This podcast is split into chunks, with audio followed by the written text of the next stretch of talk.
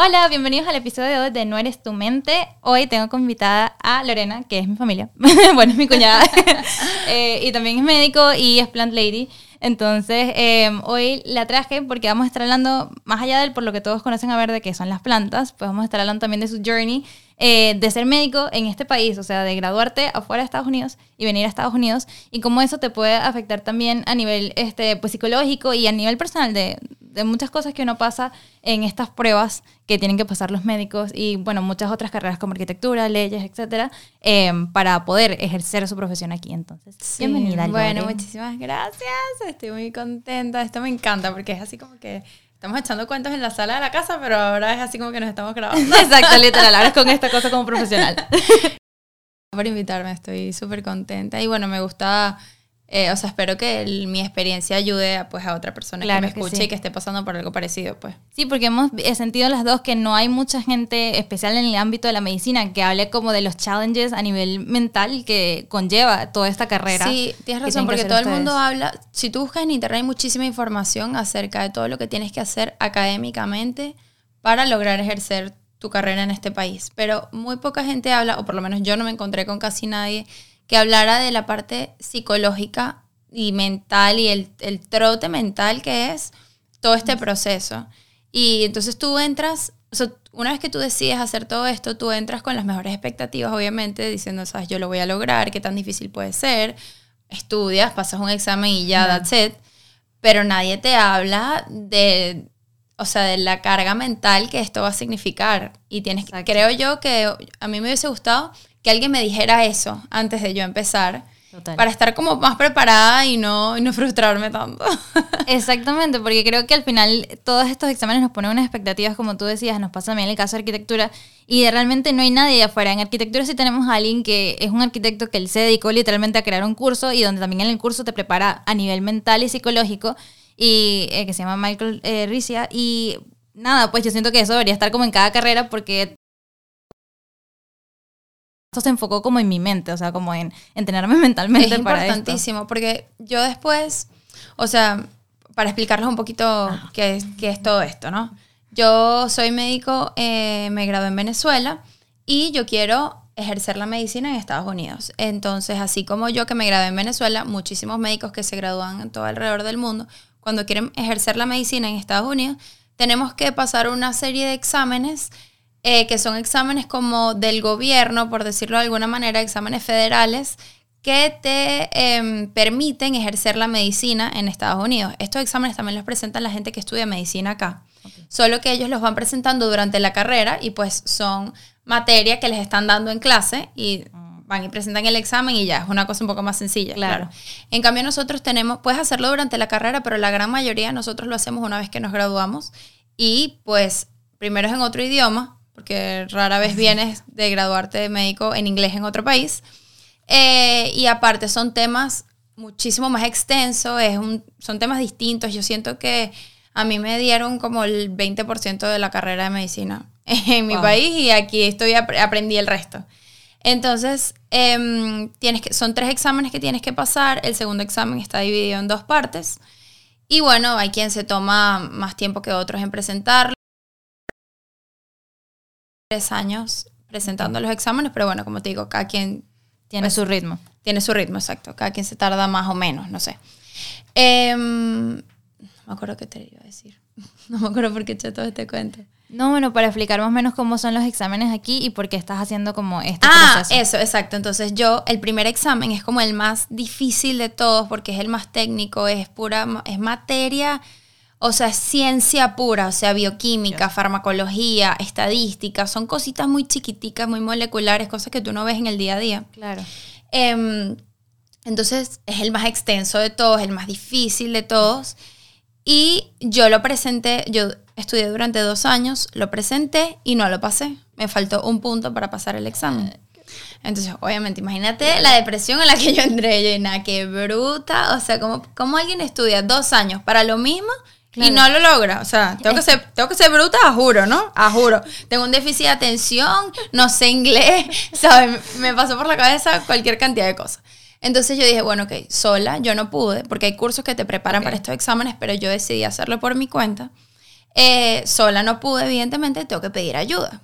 Entonces, yo una vez conocí a una doctora, eh, María Isabel Acosta se llama, que ella es ginecobstetra en Venezuela, ella es especialista en fertilidad asistida, en reproducción asistida, eh, y ella tuvo que dejar todo en Venezuela y venirse para Estados Unidos y hacer este mismo proceso. Ella, gracias a Dios, ya lo logró, ella está haciendo obstetricia otra vez, porque aquí no te cuentan las especialidades, tienes que hacerla de cero.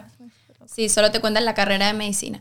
Y ella eh, prepara a las personas para estos exámenes, los ayuda. Ah, qué cool. Para los, sí, ella tiene un método súper bueno. Y ella hace un equipo con su hermana, que su hermana es psicólogo eh, especialista en aprendizaje. Y yo les pedí ayuda a ellas y ellas, o sea, me cambiaron. O sea, el cambio que yo hice en mi estudio después de hablar con ellas fue del cielo a la tierra, increíble.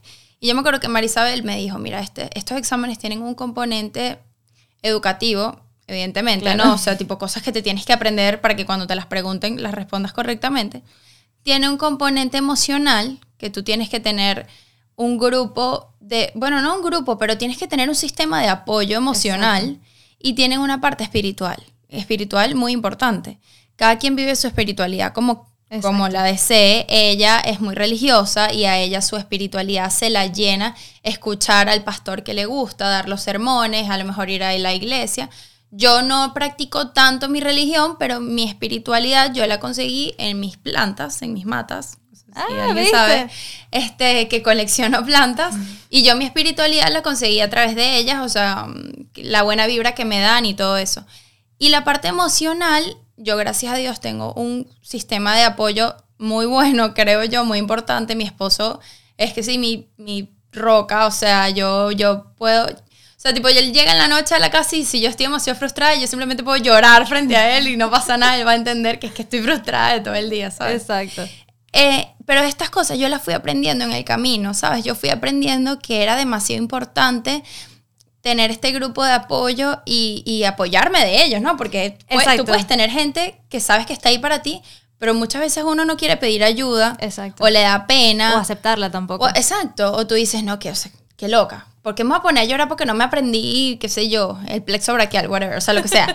¿Por qué me voy a poner a llorar y parezco loca? No me da pena, no me voy a poner a llorar delante de él. Él Claro. pasa todo el día en el trabajo y llega a la casa y que la posa llorando. O sea, no, ¿me enti- hay gente que piensa así. Claro. Entonces, yo, o sea, yo aprendí que tú tienes que, tienes que aceptar esa vulnerabilidad en la que estás y aceptar la ayuda que tienes, pues Exacto. me parece a mí que eso es lo que me ha, lo que me ha ayudado más a, pues a llegar hasta donde estoy. Después de que eh, raspé el examen la primera vez, estudié, hablé con Marisabel, me ayudaron demasiado con la psicóloga, su hermana, me ayudaron increíblemente. Estudié un año más y lo volví a presentar y ya lo pasé. ¡Yeah! sí. Sí, ya estamos más cerca de Ya estamos más cerca de la meta. Exacto. Pero es que imagínate, aparte yo, o sea, lo comparo mucho con los exámenes de arquitectura porque los- nosotros también en arquitectura tenemos que hacer varios exámenes, pero nosotros, a diferencia, podemos estar trabajando en el momento, mientras tanto, pues no Eso. nos frena nuestra carrera a nivel laboral. Pero, eh, o sea, yo siento que los de ustedes es como una meta, o sea, es demasiado largo, o sea, sabes, como Sí. son muchos años que tienes que estar estudiando, o sea, en cambio en la arquitectura, puedes, si de pana te dedicas, puedes estudiar cuatro o seis meses y presentar cada seis meses un examen y los vas pasando y sales de los seis, no sé, en, en dos, tres años, pero Y puedes trabajar mientras puedo lo estás trabajar mientras tanto. No, yo creo que la parte, la carrera de medicina es una cosa bien delicada. Sabes que en este país todo tienes que tener una licencia, todos las demandas y no sé qué. Entonces imagínate tú, un médico que no tenga el permiso legal para trabajar como médico, o sea, mejor que ni te le acerques a un paciente porque Exacto. es demasiado riesgo. Entonces, es lo que hablábamos antes de empezar a grabar, que uno pierde, esto, esto me lo dijo la psicóloga y fue que lo entendí, que uno pierde su identidad profesional. Porque yo me gradué en Venezuela, yo estuve trabajando un año allá mientras hice mi rural y trabajé en varias clínicas también y después dejé de trabajar, me vine para acá y empecé a estudiar 24/7, o sea, yo literal paso 12 horas frente a la computadora estudiando de lunes a sábado y los domingos el día libre, durante tres años. wow. Claro, eh, habrá días que no estudio, habrá días que estudio menos, o Claro. lo que sea, pero esa es la norma, ¿no? Entonces tú dejas de ser profesional para volver a ser estudiante. Y tú pierdes esa identidad profesional en el sentido de que tú pierdes la confianza en las cosas en las que tú sabes. Claro. Porque tú siempre cuando Eso eres te lo da la práctica, ¿no? También. Claro, cuando tú eres estudiante, por lo menos en el área de medicina, tú siempre tienes a un médico a quien preguntarle, ¿no? Tú dices, yo creo que tiene no sé qué. ¿Tú qué crees? Y el doctor sí es verdad, tiene no sé qué, no sé qué, no sé qué. Pero cuando tú empiezas a trabajar, tú dices, ya no tengo más nadie a quien preguntarle, tengo que confiar en lo que yo Claro. sé. Y bueno, aprendes a, a- pues trabajas en esa confianza. Pero de, de repente, de un momento a otro la pierdes otra vez, porque empiezas a cuestionarte todo lo que estás estudiando. A mí me costó demasiado porque yo nunca he sido... a mí siempre me ha costado mucho caletrearme las cosas, aprenderme así, ¿sabes? Palabra por palabra. Bueno, yo- admiro demasiado a la gente que hace eso. Yo nunca he podido, pero es Yo que nunca en mi vida he podido hacer eso. Yo necesito entender lo que estoy haciendo. Entonces esto, hay muchísimas partes de un caletre, pero o sea, puro y duro que ah, me ha costado demasiado. Y creo que por eso fue que me tardé tanto. Me tardé, bueno, ya tres años en presentar el primer No, examen pero y igual- pasarlo.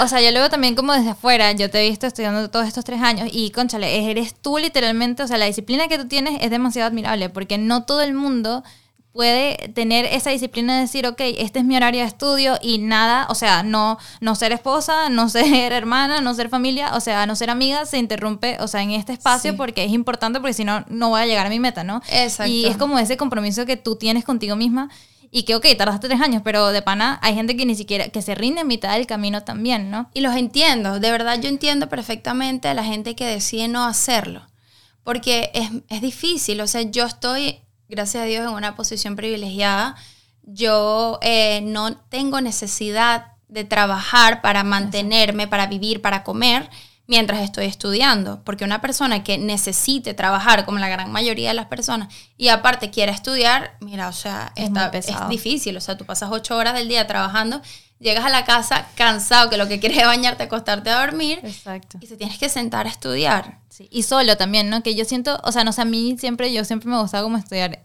en grupo. O al menos Ah. con alguien más, no en grupos muy grandes, pero no sé, como de dos o tres personas. Sí, que eh, Eh, te ayudas pues sí, mientras vas estudiando, sí, y tienes como también ese compromiso con otra persona. ¿Sabes? Exacto. A las 8 nos tenemos que, ponte que no sea en vivo, ¿no? Pero nos tenemos que conectar porque los tres vamos a estar en suma a las 8, Exacto. de 8 a 10 estudiando. Entonces tú tienes un compromiso, ¿sabes? Exacto. Pero hacerlo solo es difícil porque es lo que tú dices, tienes que tener esa disciplina. Yo no la tenía y tuve que, bueno, tuve que aprenderla, pues, o sea, ¿Y sí qué, o sí. ¿Qué crees tú? O sea, por, por lo menos yo no tengo esa disciplina eh, conmigo misma. O sea, ese compromiso conmigo misma me cuesta un montón. O sea, me pasa hasta grabando los episodios que yo sola en el podcast y que, bueno, pero lo puedo grabar la otra semana y cosas así. Pues y es un podcast, como nada que ver. Claro. Pero esto es algo como demasiado importante. Y entonces, como que crees tú que te ayudó a ti a desarrollar como ese compromiso contigo misma y decir, como, ok. que Mira, yo soy muy, muy terca, ¿verdad? Y a mí se me mete una cosa en la cabeza y mira, yo no voy a descansar hasta que, hasta que lo logre. Hay veces que eso es algo positivo, pero hay veces que, mira, o sea, mi salud mental está en juego, Claro. ¿no? Eh, pero es que para mí nunca fue una opción no hacerlo, ¿sabes? Esta era mi opción y punto. Yo desde que estaba en Venezuela y, y dijimos, ok, nos vamos a ir para Estados Unidos o que yo voy a ser médico allá también. Punto. O sea, no hay plan B. Exacto. Claro, durante, el, durante los días, o sea, pues durante los años de estudio, obviamente todos los días, bueno, no todos los días, pero como cada dos días me da un mental breakdown, así que yo decía, ¿qué estoy haciendo? ¿Sabes qué? ¿Por qué no fui peluquera? ¿Por qué no me dedico a las matas? Abro un vivero, o sea, soy feliz, me pongo a pintar, lo que sea, lo que sea. porque tengo que estar ¿Por haciendo estos qué? Por, por loca, o sea, Claro. pero es como, que vuelvo a lo mismo, o sea, soy tan terca que esa siempre ha sido mi primera opción y bueno, la única manera de lograrlo es siendo disciplinada y pues no, no tengo de otra, No ¿me entiendes? no tienes opción, exacto. O sea, obviamente si quisiera pudiera hacer otra cosa, pero no quiero. Claro. No quiero, o sea, esto es lo que yo quiero hacer. Yo creo que si yo dejaría, o sea, si yo dejara la medicina para dedicarme a otra cosa, estaría frustrada, ¿sabes? Ok. Even- Eventualmente estaría frustrada porque ¿sabes? yo pudiese haber sido médico aquí también. O Exacto. yo ahorita estuviese trabajando en X, lo que sea, ¿sabes? Claro. Entonces no quiero, no quiero nunca llegar a ese nivel de frustración y sabes que yo, yo- lo que me tome, lo que me tome, pero yo voy a llegar ahí, pues. Son esas cosas en la vida que yo creo que, que todos tenemos alguna meta así, que sabemos que si no la cumplimos, o sea, in the long run, it's gonna get back to you. O sea, Total, pana, te, total. va, te va a hunt, vas a estar todo el tiempo así en tu cabeza, como que, ay, no hice esto, no hice esto, porque no lo intenté. Y, y yo creo que es importante, exacto, no parar hasta conseguir. hasta que lo que logres. queramos. Exacto. Exacto. Sí, y aquí hay otra cosa que a mí me afectó un montón, que es que acá es muy competitivo. Este país en general es muy competitivo. Y en el gremio de la medicina es ocho veces más competitivo.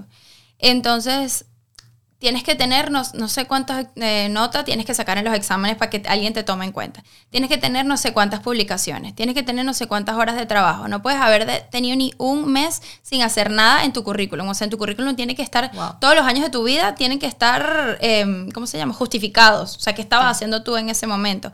Tienes que estar haciendo research. Este, no pueden haber pasado más de cinco, o sea, después de que tú pasas cinco años de graduada, ya no te toman en cuenta. Eh, o sea, todo eso te lo dicen cuando llegas, ¿no?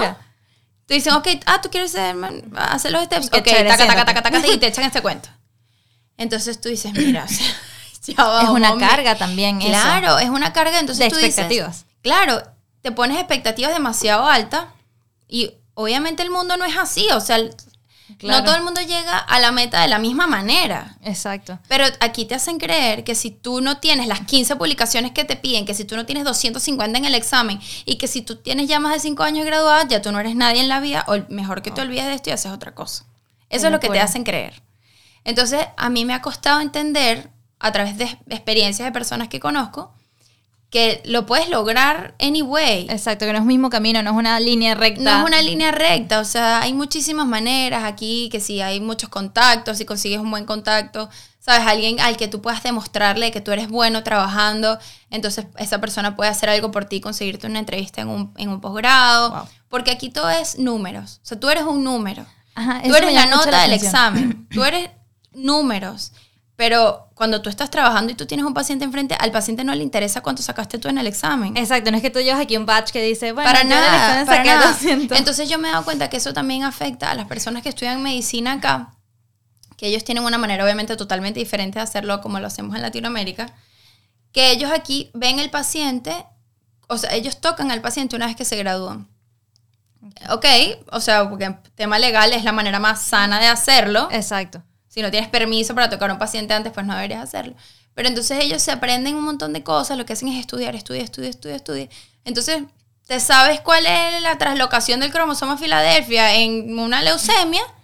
Pero llega un paciente con moco y diarrea y no sabes qué hacer. Claro. ¿Me exacto, entiendes? Con algo muy básico. Exacto. Entonces, es, para mí eso fue un choque, porque yo decía, yo, o sea, yo sé atender a un paciente, ¿me entiendes? A mí Claro. un paciente no me da miedo, que es normal que te dé miedo cuando estás estudiando. Claro, exacto. Pero ya yo estuve en un momento en el que yo fui la doctora, pues yo era yo, y ya yo le perdí el miedo al paciente. Entonces, volver a, ay, las cositas chiquiticas que te tienes que aprender, que tú sabes que no la vas a usar nunca en tu vida con el paciente enfrente, da rabia. Sí. Y yo por mucho tiempo le tuve mucha rabia a, est- a este proceso. A ese proceso, claro. Muchísima. mu- es, es que era una rabia todos los días. Yo decía, qué estupidez esto que estoy haciendo. Y a mí me ayudó mucho hablar con la psicóloga, ella se llama María Begoña. Ella se dio cuenta, ella me hizo unos test y tal, y me dijo, "Tú- es que tú le tienes una rabia a esto que estás haciendo, que no te va a dejar, no te va a dejar avanzar. Claro. Tú tienes que hacer las paces con la decisión que tomaste. Porque, ¿qué sentido tiene? Y aceptar que ese es el, así es el, el- Así es, pues. Es así, exacto. Es así, y, si- y si tomaste esta decisión, pues lo mejor es que lo hagas con calma, porque si imagínate esa Claro. rabia, y tú me conoces y tú sabes que yo no soy una No. persona así que yo ande amargada todo el día, no, pero No. eso me tenía amargada, ¿sabes? Como que yo sé, qué estupidez, Es que tengo verdad- esto. Si uno lo ve objetivamente, eh, es loquísimo. O sea, primero porque ya todo el mundo está graduado, o sea, todo el mundo cursó una carrera universitaria. Que usualmente, o sea, es de la misma cantidad de créditos y tan eh, buena como la que hacen aquí. Después, o sea, desarmas a la gente, o sea, literalmente, exacto, le quitas su identidad, le dices, ok, y ahora tienes que aprenderte como todo esto y demostrarte que tú mereces, entonces, estar aquí y estudiar lo que tú quieres, porque entonces también tengo entendido que por los puntos también a veces puedes ir a una especialidad Depende, o sí, no, total. que también es súper loco, porque entonces, ¿por qué querrías tener gente en especialidades que no quieren hacer estas especialidades?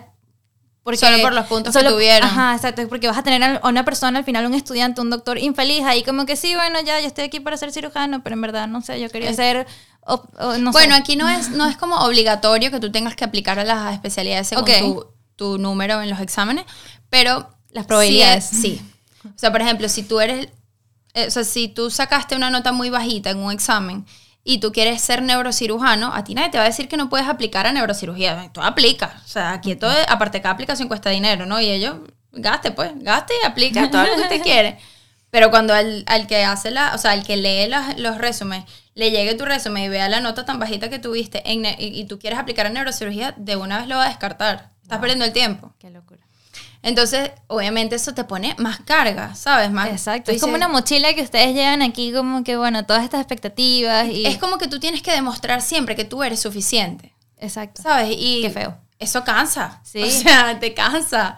Exacto. Porque tengo que estarte demostrando todo el tiempo, aparte con una nota, porque tú me das la oportunidad de estar ahí trabajando y tú te vas a dar cuenta de que yo sé, de que, de que tengo cómo buen te trato con los pacientes, eh, X, ¿sabes? Sí, Otras cosas que no se notan en un examen. Esos pues. números son ustedes en papel. O sea, literalmente. Y el papel, como decían en, en- El papel aguanta todo. todo. Exacto. Eso me lo decían Todo. siempre los profesores. Entonces, como a, nos- a nosotros nos criaron como otra forma, como que, ok, quizás tú eres muy bueno en papel, pero ahora demuéstrame cómo te desenvuelves realmente. Exactamente, total. Entonces, como yo te digo, eso hacía que yo le tuviese una rabia también a esto que Claro. estaba haciendo. Y María Begoña, la psicóloga, ella me dijo, tienes que verlo, no me acuerdo si fue María Begoña o su hermana, bueno, alguna de las dos que me cambiaron la vida, de verdad. Ella me dijo, tienes que verlo como que estás teniendo como una oportunidad, como que tú estás teniendo la oportunidad de aprender las cosas que no aprendiste durante la carrera. Ok. O sea, velo como la oportunidad de llenar los vacíos académicos que te quedaron de la universidad. Mira, ella me dijo eso y fue así como que me pasaron un switch fue como que, claro, o sea, qué buena manera de verlo. Exacto. ¿Me entiendes? Ahora tengo esta cantidad de información que de otherwise nunca lo hubiese tenido, porque yo jamás me hubiese ponido a estudiar Exacto. bioquímica otra vez. este, que, que me la tuve que aprender, para bien o para mal, me la tuve que aprender, ya me la sé. Claro. De tanto leerlo, ya me lo sé. Entonces, bueno, vamos a verle la parte positiva. O sea, ahora sé muchísimo más de lo que sabía hace tres Exacto. años. Estoy más preparada para atender al paciente. Eh, cuando me hablen de algo, probablemente no voy a estar perdida de lo que me están hablando. Claro. ¿Me entiendes? Entonces, verlo de esa manera a mí me cambió, me cambió. Y yo creo que eso fue lo que hizo que yo pudiera pasarlo la siguiente vez Total. porque no lo veía con rabia, sino Exacto. como, sabes, tengo la oportunidad de aprender esto que no, no aprendí antes, pues. Cambiaste tu approach hacia Ajá. la meta, que también era un problema en un momento. Claro, total, total. Es que es súper loco, o sea, ay, no, no, no sé, yo lo, yo lo pienso tanto, por lo menos, pero también siento que eso, de que ustedes tengan ese periodo para aprender todas esas herramientas también es súper valioso, porque me pasa a mí que, ajá, yo también me gradué de arquitectura afuera, vengo acá, puedo comenzar a ejercer literal inmediatamente. No firmando planos, pero ajá, puedo Pero trabajar y trabajas. puedo crecer en una firma y lo que sea, cool. Entonces, eh, pero de repente me dicen, no sé, y la zonificación del código no sé qué, yo así como, ¿qué código es este? Este, lo- este es el código de qué? Y entonces cada ciudad, o sea, no es como en Latinoamérica que el, por lo menos en Panamá es todo como a nivel nacional. O sea, estas son las zonificaciones a nivel nacional. O sea, esto, donde tú vayas, Es el igual. país es igual. En cambio aquí Es por cambia estado, creo. cambia por ciudad, por estado. Entonces como a veces hasta por county hay, hay cosas distintas. Aquí todo es mucho más enredado. Exacto. Entonces, una vez me tocó buscar una cosa y que en Fort Lauderdale me dijeron como, ay, búscame qué, qué zonificación tiene este terreno. Y yo, bueno, ok, yo voy a buscar el código Lauderdale. O sea, una broma súper enredada. Este, nadie sabía cómo Innecesario eso totalmente. Sí, exacto. Era como que, pero ¿por qué tiene que ser tan enredado? Entonces, yo creo que, que eso que ustedes tienen como ya esta, esta bolsa de herramientas, o sea, a pesar de que tienen como esta bolsa con expectativas, también tienen al otro lado esta, esta bolsa con herramientas que yo creo que va como nivelando Sí, sí, eso. total. Y van a llegar, o sea, sí o sí, estoy segura que van a llegar mucho más preparados a cuando se paren en el posgrado que lo que estaban en el día uno. Espero, sí, no, de- definitivamente. En conocimiento es que, es que a juro. Exacto, o sea, no hay juro, forma. No hay forma. O sea, si tú llegaste hasta ahí, te tuviste que aprender un cerro de cosas. Quisieras o no, te las tuviste que haber No, y aprendido. que uno espera que eso también sea worth it, ¿no? Porque también em, eh, he conocido mucha gente que todos decimos, o sea, a todos nos pasa, yo creo, en todas las carreras nos pasa que sentimos que en la universidad a veces como que literalmente nos enseñan el 20% de la carrera y es como, pero ¿por qué estas cosas no nos las valoran en la universidad? O sea, Como que entiendo. te aprendes de verdad cuando estás trabajando. Exacto, y es la práctica, ¿no? Porque estás usando también todos estos conocimientos. Y te das cuenta también de qué conocimientos realmente tu cerebro puede archivar y que, ok, esto lo necesitamos como nunca. Nunca. Entonces ponlo para allá atrás. no lo necesito tener todo el tiempo. Exactamente, acá. sí. Sí, y, y a mí me ayudó mucho eso que te dije de dejar de ver la cosa con rabia, sino como una oportunidad. pues. Sí, es como quitarte las gringolas, pues estás como Una, así. una vez yo leí algo que me también, o sea, me marcó, que en vez de decir, o sea, estaba en inglés, no, pero en vez de decir, I have to, o sea, tipo, I have to study, I have to work, este, no sé, I have to cook, ve, en vez, cambia el I have to por I get to. I get to work, I get to cook, I get to study. O sea, en vez de verlo como tengo que trabajar, gracias a Dios puedo trabajar. Yo Exacto. puedo trabajar, puedo estudiar, puedo cocinar. Tengo una casa que limpiar. Exacto, ¿sabes? sí. Entonces puedo limpiarla. Es Verlo verdad. de esa manera, también, es más, yo lo escribí en un post-it y lo pegué en el escritorio. Dije, o sea, cada vez que me dé rabia, léelo. Da gracias a Dios de que tú puedes hacer esto y de que lo estás Claro. haciendo porque quieres, porque nadie- a mí nadie me está obligando, ¿no? O sea, soy yo, es uno mismo. Como dices tú, que tú no eres tu mente, porque tu mente es la que te vuelve loca. Exacto, totalmente. Y está todos los días diciéndote las cosas que estás haciendo mal, aunque sean muchas más las que estás haciendo bien. Sí, es que esas son las tendencias de la mente. O sea, la mente siempre tiende a decirte que por supuesto que no, eso, eso no va a pasar. O sea, por supuesto que no. O sea, de pana. 100% y convencido, sí, 100%. Sí, sí. Entonces, Y tú te convences de Sí, eso. exacto, y uno se convence de eso. Y después también el síndrome del impostor de nunca eres suficiente, pero obviamente como no vas a sentir que nunca eres suficiente si estás todo el tiempo siendo medido por estos estándares absurdos. Absurdos, Este, total. Que tienen que cambiar, o sea, hasta lo veo, no sé si has conocido de pronto doctores que ya hayan pasado por ese proceso en muchos años atrás y ahora es como aún más absurdo, es como que... Es que porque exámenes que yo estoy cosa. haciendo, esto, este sistema tiene como 16 años que lo hicieron. Nada, o sea, nada. Las literal. personas que hacen los exámenes no tuvieron que presentar los exámenes en su gran ¿Ves? mayoría. Entonces, Eso da más ah, claro, claro que da rabia, porque es como que, ajá, tú no tuviste que hacerlo porque yo sí. Exacto, se me sí eres jode, chévere. pues. Ajá, exacto. ¿Me entiendes? Me da Exacto. rabia. Oh my no, no, no. Pero ahí Sí. definitivamente, exacto, la forma en la que uno ve las cosas es clave. O sea, yo creo que eso de pana lo es todo. A mí me pasó un tiempo que, que estuve, o sea, no sé cómo, pero aprendí a, en vez de ver las cosas negativas, o sea, yo me pongo un plan, ¿no? Esto es lo que yo tengo que hacer hoy. Ok. Ok. Pues yo no me voy a parar de la silla hasta que yo no termine de leerme esto. Son 800 mil cosas, ¿no? Pero llega un momento que el cerebro ya no te da para más. Entonces, mira, o sea, estoy perdiendo el tiempo. Exacto. Mejor prefiero acostarme a dormir y descansar. Y hay cosas que no termino. Entonces, siempre yo me acostaba y yo decía, o sea, qué bolas. Llega, pasaste 12 horas estudiando y no hiciste esto, no hiciste esto. Tenías que revisar esto y no lo hiciste. Eh, una cosa que leíste que no te acordabas que era, tenías que ir a revisar qué era y no, lo, y no lo revisaste. Te faltaron dos capítulos. Eso quiere decir que mañana, en vez de ocho capítulos, vas a tener que leerte 10, que probablemente mañana tampoco te dé tiempo de leértelo. Entonces, Oh eso significa God, que no vas a tener el domingo libre porque tienes que estudiar todo lo que no te estudiaste hoy. Y no lo estudiaste hoy por floja, porque te tomaste 10 minutos más desayunando cuando pudiste haber estado 10 minutos. O sea, imagínate, Wow. imagínate, ¿no? Todo- ajá. Cada vez que te acuestas, taca, taca, taca, taca, taca. No, y qué peso vivir con eso Ajá, también. o sea. entonces llega un momento que dije, mira, ya va. O sea, voy a aplicarle a esto la- la- lo que yo le aplico a mi vida en general, que es que siempre son más las cosas positivas. O sea, siempre, si tú las cuentas, las cosas positivas que pasan en tu vida siempre Sí. son más. Porque yo no le estoy aplicando eso a esto tan importante que estoy haciendo. Entonces, ok, vamos a contar las cosas positivas Que logré sí hoy. hice hoy. Me leí esto, me leí esto, me leí aquello. Me, me terminé de aprender una cosa que tenía meses tratando de aprenderme y no me la sabía. Entendí esto que no lo entendí y por fin lo entendí. Salí mejor en el examen que presenté, ¿sabes? En los exámenes de prueba que presenté. Este, ¿Sabes? Son más las cosas positivas. Exacto. Pero el cerebro siempre se va hacia lo, hacia lo que no hiciste, hay una fatalidad todo el día. Sí, sí. No lo lograremos. O sea, que, que ¿cómo se te ocurre a ti que tú eras capaz de hacer esto? Total, total. De que no se cuestiona todo. De comienza a cuestionar de pana. Todo. Todo. Todo. Epa, yo llegué a pensar que yo tenía un déficit de atención. Wow. Por Dios. Yo decía, no puede tú. ser que yo de verdad pasé tantas horas sentada frente a la computadora leyendo lo mismo y yo al final del día no me lo sepa. Wow. O, sea, yo tengo que o sea, yo tengo que tener un problema. Entonces hablé con la psicóloga y ella me dijo, mira, yo estoy 100% segura que tú no tienes un déficit de atención, pero vamos a hacer un test, pues, para que te quedes quieta. Exacto. Me hizo un test, era una cosa como con unos dibujos y tal, y me dijo que definitivamente no tienes ningún déficit de atención, lo que estás es obstinada. Exacto. Yo, bueno, claro, porque tanto tiempo en lo mismo me obstino. Sí. No, y uno se cansa. Mi psicóloga dice que ella, que ella siempre piensa que, o sea, que ella no, no, o sea, ella, su approach no es decir como esta persona sufre de tal cosa o padece de ansiedad, padece de depresión, padece ajá, de déficit de atención. Porque dice que igual todos, según nuestro entorno, la situación que estamos viviendo, pues podemos llegar en un may- mayor o menor medida a padecer de ansiedad, de depresión y cosas así, pero puede ser hasta, o sea, puede ser algo netamente circunstancial. Ajá. Entonces, si ella ves que no es algo circunstancial, entonces ahí ella como que sí, ok, vamos a estudiar más. ¿Qué puede ser? Exacto. Bueno, a mí me pasó. Yo siempre he sido una persona demasiado relajada. Las personas que me conocen saben que yo, Sí. mira, o sea, bueno, ya ahí veremos cómo hacemos. Relájate, o sea, no pasa nada. Que mañana tenemos un examen. Bueno, yo hoy, martes, el examen es mañana miércoles. Yo hoy martes tengo clase de flamenco. I'm so sorry. Yo no voy a ir para el flamenco porque tengo examen. Pero que no te sabes nada, ya me lo aprenderé. Relájate. Relájate. O sea, yo soy así. Pero esto hizo esto me cambió. Claro. Y me da rabia también que me haya quitado esa tranquilidad que yo siempre Exacto. he tenido.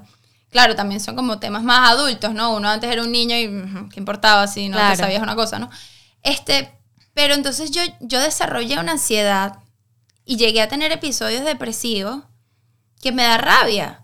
Porque tú dices, Claro. ¿por qué? O sea, una cosa tan estúpida como un examen. Te generó ese desequilibrio. En, Llega, llega un momento que yo, o sea, sabes que cuando tú, o sea, una de las cosas para diagnosticar o para darte cuenta que una persona está pasando por un episodio depresivo es que deja de hacer cosas que generalmente disfruta. Ujú, sí.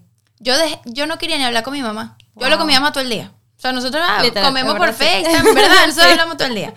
Yo ya ni quería hablar con mi mamá. No quería ni regalas matas. Wow. Ni re- o sea, por favor, qué culpa tienen las matas. Yo no quería ni regarlas, no quería ni vestirme, me daba fastidio bañarme. Y yo dije, mira, ya va, momento. O sea, Está esto, peligroso. No es, esto no es normal. Claro. Y me acuerdo que busqué en internet un test, como que, how to know when you're burned out. ¿Cómo Ok. sabes que ya estás al borde de, o sea, exhausto? Hice un test y la broma me decía, como que estás al borde del burnout, haz algo ya. Dios. Y me acuerdo que le dije a Kevin, neni, yo necesito hacer algo, o sea, necesito ir a la playa. Y me dijo, dale, yo le digo en el trabajo que no voy mañana y nos vamos a la playa. O sea, yo Ah, entiendo, pues. claro. Y fue así como que ese día ay, solté todo, Respiraste. lloré, lloré, respiré, ¿sabes? Como que me recargué y dije, ok, o sea, necesitaba como recargarme, pues, y, y volver. Claro. Y desarrollé una ansiedad que de repente me daban unos ataques de pánico que yo sentía que el corazón lo iba a escupir. O sea, yo iba manejando una cosa normal, no estaba pasando nada. Y de repente el corazón taca, taca, taca, y así el pecho. Y yo me muero, o sea... eh, Oye, es justificado que uno tenga que sentirse No, así. Exacto. No. O sea, no, te pone al borde, tu salud mental te la pone al borde. exacto. Entonces yo, yo pienso, si yo, que siempre he sido una persona demasiado chill, demasiado relajada, gracias a Dios tengo, creo yo que tengo inteligencia emocional, si yo estuve al borde de la depresión y la ansiedad, imagínate una persona que ya venga, Exacto, ¿sabes? con que, eso. Que, que emocionalmente sea delicada, mira, o sea, esto Exacto. vuelve loco a cualquiera. Sí. Y no me parece, no me parece que tenga justificación. O sea, no Exacto. creo que sea worth it. Sí, no es necesario. No es Exacto, nada, exacto, nada vale más que tu salud mental. Nada. Literalmente. Entonces no tiene...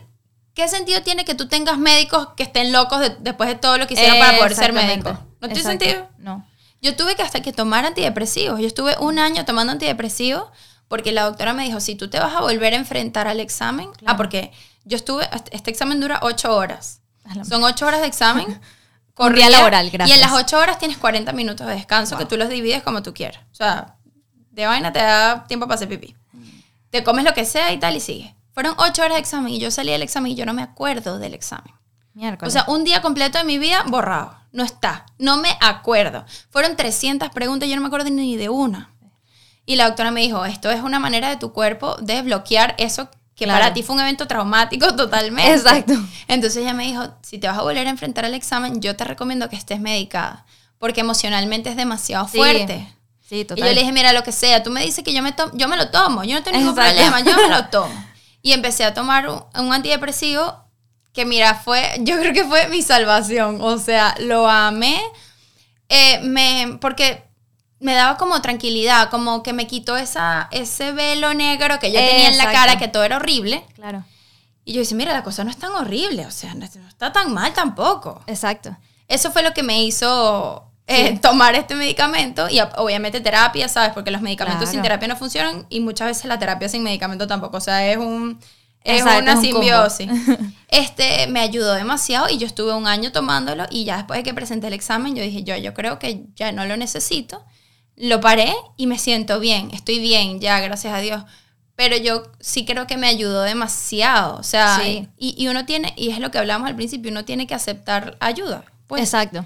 Tienes que saber cuándo pedirla y tienes que saber aceptarla. Y mira- Porque cuando, cuando no puedes tú solo, bueno, pues eso está la gente que te quiere Exacto. para ayudarte. Y los ¿sabes? medicamentos también, o sea, hay momentos en que de pana tú mismo no puedes tomar ese control y decir que, ok, esta no soy yo, este pensamiento no soy yo, y de pana necesitas ayuda porque Total, es que para eso están, para eso Y están. es que, como, no, ¿cómo salgo del hueco? ¿Cómo salgo del hueco? Tú literal estás en un hueco. Marisabel me decía, yo te voy a decir cómo te sientes tú.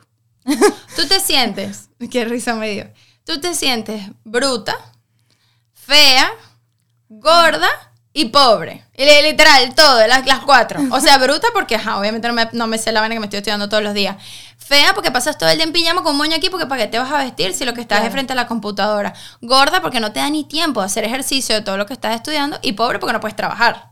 Porque, Exacto. ¿sabes? Mientras, Claro. estás, mientras estás estudiando. Ajá. Entonces estás así como en un... Ajá, como que no echas ni para adelante ni para atrás, pues. Exacto. ¿Me entiendes? Entonces, es- emocionalmente es demasiado difícil. Demasiado. Y te tienes que dejar ayudar si tienes gente que te ayude de verdad. Sí, es que es muy importante aceptar la ayuda. Eso yo lo estaba hablando con Chris, con mi esposo, de que nosotros nos cuesta mucho aceptar la ayuda. Y, y es como que, pues tenemos que aceptarla y hicimos como compromiso, como que hay que aceptar la ayuda que nos llega porque, o sea, a veces que uno sí la necesita, pues, y, y, es y uno no puede con todo, exacto, es así de sencillo. uno y no si puede alguien te está todo. ofreciendo ayuda es porque de verdad te la quiere dar, es porque te quiere. Nunca y va a ser malintencionado. Jamás, nunca. Y bueno, y si es malintencionado, habrá, hará, o sea, verán ellos qué Sí, hacen con su mala intención si uno lo acepta de buena fe, o sea, ¿me Exactamente. entiendes? Pero sí tienes que, tienes que dejar, tienes que saber cuándo pedir ayuda, que Sí. muchas veces uno la necesita, pero uno es terco y dice, no, yo puedo solo con esto. Exacto. Y tienes que eh, hacer caso, ¿sabes? Porque ella me decía, yo, yo te voy a ayudar, pero si tú haces lo que yo te digo, yo, yo hago lo que tú me digas, yo te lo juro. Claro. Y ella, bueno, te tienes que poner. Ah, porque yo estudiaba en mi casa, que sí, en el comedor X. No había nadie en mi casa durante el día, yo estudiaba donde sea. Me dijo, tienes que tener tu espacio de estudio. Ok, compré un escritorio, una silla, abrí un hueco en mi cuarto, ese es mi espacio de estudio y punto. Tienes que apagar el teléfono. Yo apago el teléfono. Tienes que. Yo me lo tomo. No importa. Yo lo, Exacto. yo lo hago. Y yo lo hice. Y gracias a Y Dios funcionó. funcionó. Pero hay que hacer caso, pues, porque uno también es Exacto. muy terco. Es el compromiso contigo misma, again. Es- tú aceptaste que eso estaba dentro del compromiso contigo misma y dijiste, bueno, ya estos son los nuevos términos, cool, no hay problema, Ah, vamos a exacto. hacerlo. Si yo lo quiero lograr, esto es lo que hay que hacer, bueno, lo hacemos, pues. ¿Y alguna recomendación que tú le des a la gente en general? O sea, no importa, independiente de si están haciendo lo de medicina o no, pero para no eh, burnout, para prevenir el Para prevenir el burnout, bueno, a mí me ayudó mucho tener un día libre. Ok. Un día libre completo, 24 horas que fueran para mí, que no es que te vas a poner a lavar ropa y a cocinar, no. Día Es- libre. exacto, eso no, también es eso no es día libre. es verdad. Porque eso son responsabilidades que también tienes. Exacto. Día libre no es limpiar el patio, no. Es sentarte en el patio a cortar las matas porque eso a ti te da felicidad, eso es día libre. Irte para la playa, pasar todo el día arropado hasta aquí viendo Netflix, eso es día libre. Exacto. Pero no, no hacer quehaceres de la casa, ¿sabes? Sí. Entonces nos íbamos a la playa o nos íbamos que sea a los viveros, ¿sabes? Tú más de una vez fuiste con nosotros a la Legimata. Este, no sé, cualquier cosa, pues, un juego de mesa, vamos a ponernos a hacer pasta, ¿sabes? Cosas que, Cosas que te relajen. sí, de entertainment, pues, porque si no, o sea, el, el cerebro se cansa, pues se cansa. Y me ayudó mucho también toda esta parte espiritual que me dijo ella, que yo todas las mañanas uno se despierta con el, con el tanque espiritual agotado y tú tienes que recargarlo para poder sobrellevar el día que te viene. Entonces, como te digo, ella escuchaba a su pastor, yo me dedicaba a mis matas en la mañana. Yo mientras me tomo el café, yo le doy una vuelta a todas las matas, las reviso, las riego, las que tienen que regar, se le ve una cosita fea, se la quito. ¿Sabes? En la mañana, Exacto. pues. Y a mí eso me recarga y después, ok, me siento y estudio tener ese, ese ratico para ti, que sea para ti. En estos días también estaba hablando con una amiga que me decía, pero ¿qué, qué le recomiendas a la gente para tener, que quiere tener matas? En el caso de las matas, yo le decía, no puedes, primero tienes que cambiar el mindset. No lo puedes ver como una responsabilidad. Porque si tú Sí. ves la mata como una responsabilidad más, ¿quién quiere una responsabilidad más? Nadie. No la vas a tener nunca. Es cierto, es cierto. Tienes que verlo como una cosa que te hace feliz. Si a ti eso de verdad te hace feliz, aunque sean dos minutos del día que tú dejes lo que estás haciendo y tú vas y ves tu mata. Mira, sí, ay, le creció una hoja nueva. Mira, la tierra se está secando. ¿Será que la riego más seguido? ¿Sabes? Una cosa que te dé a ti felicidad. Exacto. ¿Me entiendes? Sea lo que sea, puede ser pintar, puede ser escuchar música. Hay gente que le da felicidad hacer ejercicio. Yo, lamentablemente, el ejercicio no me da felicidad. Yo tampoco. Pero hay gente que sí, hay mucha gente que está haciendo este proceso o cualquier otro proceso que he escuchado que hacen ejercicio, tipo salen a correr. Ah, Como wow. que ya estoy cansado mentalmente, ¿sabes? Se ponen los zapatos, los audífonos y sales. Sales, corres, vas al se gimnasio y se desconectan y eso los recarga emocionalmente y espiritualmente, que me parece demasiado importante. Porque, bueno, nosotros sabemos, esta generación sabe mejor que nadie que la salud mental es una cosa demasiado frágil y que hay que cuidarla. Exacto. Porque sin salud mental nada camina. Exacto. Nada no, camina. literalmente nada. Entonces, hay que cuidarla, pues tienes que hacer algo al respecto. Exactamente. es así. Bueno, muchas gracias, Lore, No, por acompañarnos el día de a hoy. De verdad que gracias por compartir tan abiertamente de pana toda tu experiencia. Yo te admiro mucho y estoy muy feliz por donde estás el día de hoy, porque Ay, sé todo lo que te ha llevado a estar ahí. Eh, así que bueno, si alguno está en esa lucha de lo que sea que estén struggling with, eh, hang in there, ya sigan para adelante y sigan empujando y en algún Sí, momento no paren. pana- exacto, No, paren, que lo van a lograr Van a eventualmente. Aunque todos los días quieran tirar la toalla, al día Sí. siguiente párense otra vez y sigan. Sigan y no paren que eventualmente lo van a lograr. Yo creo que a veces ver también un día por, a la vez cómo funciona. Ajá. No importa si ayer fallé, hoy, hoy me vuelvo a intentar, me vuelvo a montar en la bicicleta. Pero bueno, mil gracias. No, gracias a y ti. bueno, ¿cómo te podemos encontrar en las redes sociales? Bueno, mi Instagram es Lore Pisana, mi nombre y mi apellido. Y en YouTube también, Lore Pisana. Para que vayan y cuiden bien a sus plantas. Sigan los videos de Lore, por favor.